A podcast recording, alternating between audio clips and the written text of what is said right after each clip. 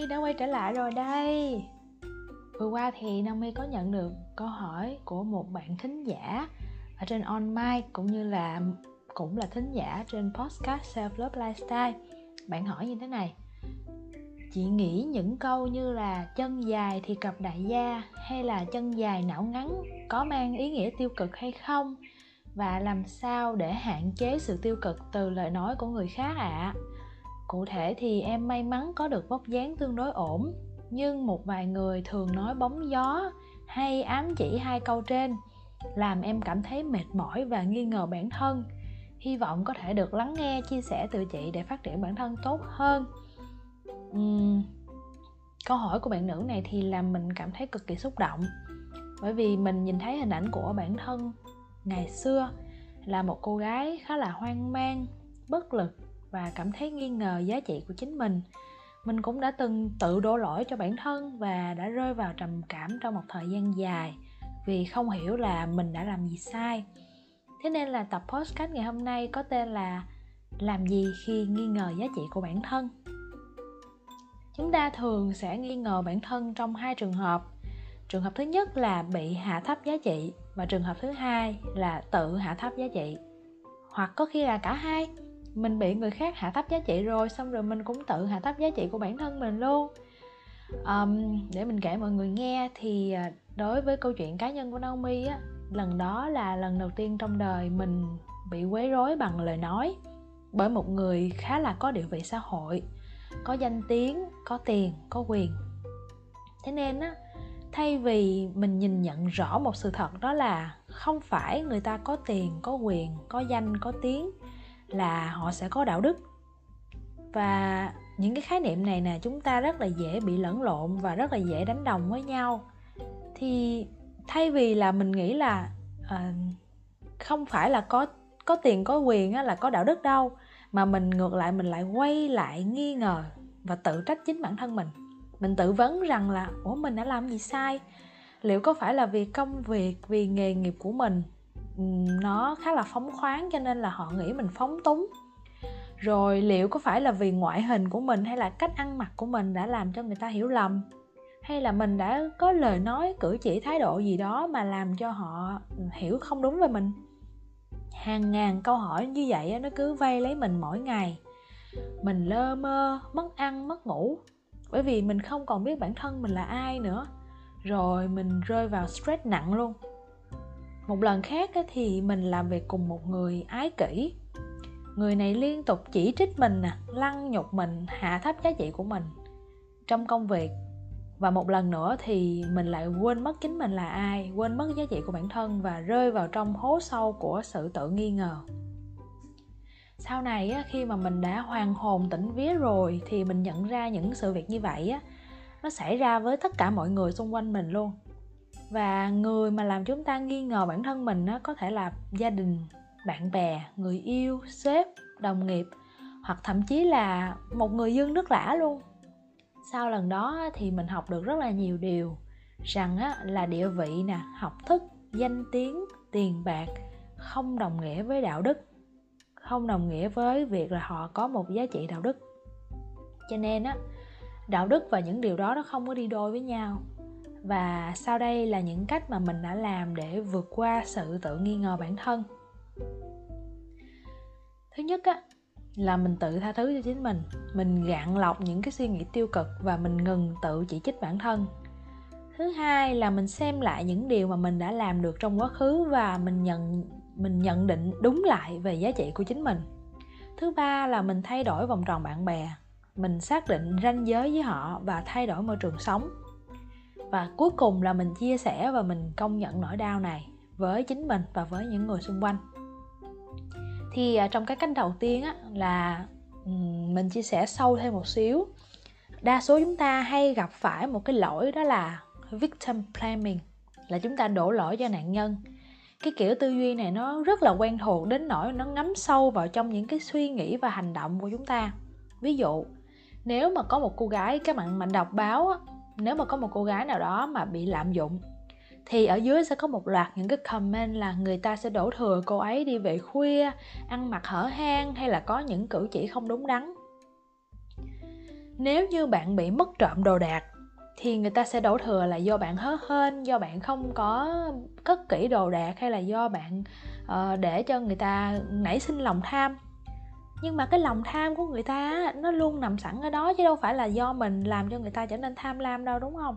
Cho nên là thay vì nhìn nhận vào sự thật á, là cô gái đó hoặc là chúng ta đã bị lạm dụng bởi vì là chúng ta gặp một kẻ biến thái, hay là chúng ta mất đồ là bởi vì chúng ta gặp phải ăn trộm, và ăn trộm cố ý lấy đồ của chúng ta bất kể là chúng ta đã cẩn thận đến mức nào. Chính vì vậy á, để tránh cái lỗi tư duy này nè, thì chúng ta cần ngưng cái việc đổ lỗi cho chính mình bởi những cái việc mà ta không thể thay đổi, không thể kiểm soát và không thể quyết định được. Chúng ta bị chỉ trích nè, bị bôi nhọ, bị lạm dụng, lợi dụng, tất cả đều không phải là do chúng ta hư, xấu, tệ, dở, mà chỉ đơn giản là vì chúng ta gặp những kẻ xấu mà thôi. Thành ra là trong tương lai, ví dụ như là trong yêu đương chẳng hạn, nếu mà chúng ta bị lừa tình, bị lừa tiền, thì một lần đầu tiên nha, thì nó không phải là do lỗi chúng ta, mà đó là do chúng ta đã gặp một người lừa đảo thôi ha. Mình đừng tự trách bản thân mình nhiều quá. Nhưng mà cùng một vấn đề, nếu mà chúng ta lại bị lừa đi lừa lại rất là nhiều lần, hoặc là bị lừa bởi cùng một người, thì đó bắt đầu là lỗi của chúng ta rồi các bạn nha. Nhìn nhận kỹ chỗ đó xíu. Rồi, trong cái việc thứ hai đó là xem lại những điều mình đã làm được trong quá khứ á, thì mình luôn khuyến khích mỗi người nên tự có cho mình một đứa con tinh thần. Hầu hết á, chúng ta khi mà lạc lối á, thì thường rất là dễ quên bản thân mình là ai. Bởi vì cuộc sống này nó nhanh lắm mọi người, nó cuốn chúng ta đi rất là vội vã, và mình quên mất là mình có năng lực gì và chúng ta đã làm được những gì. Và đó chính là lý do mà mình làm podcast. Thực ra lúc mà mình bắt đầu làm podcast đó, mình nghĩ là mình làm cái này không phải để cho bất kỳ ai hết, mà là để cho chính mình trước tiên. Biết đâu á, sau này trên đường đời, mỗi lần mà vấp ngã hay là mình tự hoài nghi bản thân á, thì mình có thể mở lại tập podcast này để nghe, để tự nhắc nhở chính mình, để thấy rằng á, mình có thể làm ra những cái điều ngọt ngào và đáng yêu như thế này. Và các bạn cũng vậy, các bạn hãy tự xây dựng cho mình một cái chiếc hộp đựng những ký ức quý giá, một nơi để nhắc nhở chúng ta về chính mình, một đứa con tinh thần như là một quyển nhật ký, một tập lưu bút, một quyển album, một trang blog, một kênh YouTube, một kênh podcast, để bất cứ lúc nào á, chúng ta cũng có thể nhìn lại được cái chặng đường mà chúng ta đã đi qua, và chính bạn ha, sẽ giúp chính mình vượt qua được những cái đoạn gồ ghề, gập ghềnh và chông gai của cuộc sống bằng những cái giá trị tinh thần mà chính các bạn tạo ra như thế này. Cái yếu tố thứ ba đó là thay đổi vòng tròn bạn bè và xác định ranh giới á, thì mình phải nhìn nhận một sự thật rằng á, khi mà mình vấp phải những cái điều mình kể trên á, là bởi vì mình đã vào sai môi trường, mình không phù hợp với môi trường đó. Khi mà xung quanh chúng ta toàn là những người không hiểu mình, thì chúng ta sẽ có cảm giác là chúng ta như là con thiên nga mà ở trong bầy vịt á, hay là như con cá mà bị bắt leo cây vậy á. Người ta sẽ chỉ hiểu và nhìn nhận bạn ngang bằng với cái cách mà họ hiểu và nhìn nhận chính họ.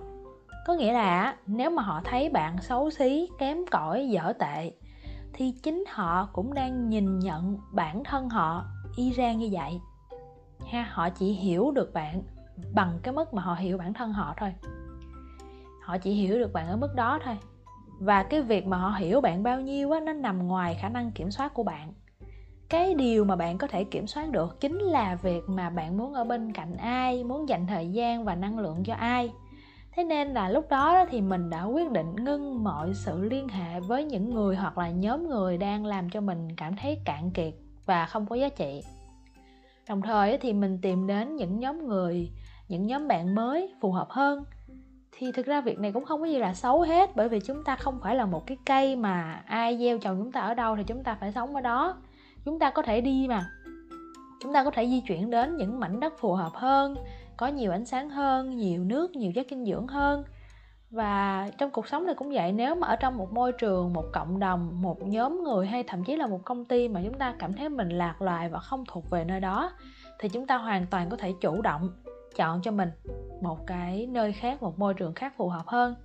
Và đối với Naomi là phù hợp nhất chính là tốt nhất đó các bạn ạ.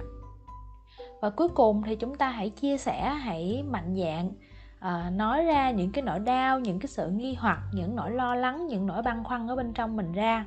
Bởi vì á, khi mà mình nói ra rồi thì mình sẽ nhận ra là không riêng gì chúng ta, những người xung quanh chúng ta cũng có rất nhiều người họ cùng gặp phải một vấn đề giống như mình, họ cũng cần được san sẻ. Và khi mình nói ra thì mình thấy vấn đề của mình nó cũng không quá lớn, bởi vì thực ra là không phải một mình chúng ta bị, ai trong đời rồi cũng phải gặp những cái chuyện tương tự như vậy hết. Và khi chúng ta tìm được sự đồng cảm từ những người giống như mình thì chúng ta sẽ cảm thấy mình bớt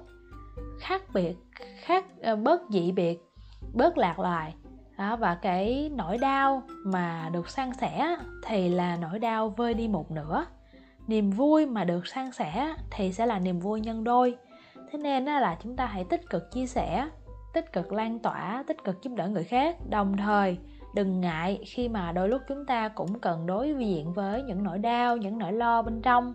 Và khi mà chúng ta san sẻ nó ra thì mình tin là những người hiểu chúng ta, họ sẽ thật sự lắng nghe và đồng hành, và tuyệt đối là không chê bai hay là thương hại chúng ta đâu. Và trên đây chính là 4 cách mà mình đã làm để vượt qua sự tự nghi ngờ bản thân, để có thể tự tin là chính mình và thắp sáng chính mình, thắp sáng cho người khác.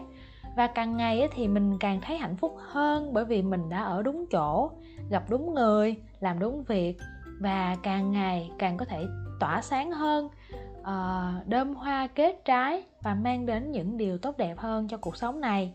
Cảm ơn mọi người đã lắng nghe tập podcast ngày hôm nay của Naomi. Và nếu mà các bạn thích tập podcast này thì hãy gửi cho bạn bè, người thân của bạn, đồng thời follow mình trên nền tảng mà bạn đang nghe nhé. Cảm ơn các bạn rất là nhiều. Hẹn gặp lại các bạn trong những tập podcast lần tới. Xin chào, thân gửi đến các bạn thật là nhiều yêu thương và bình an.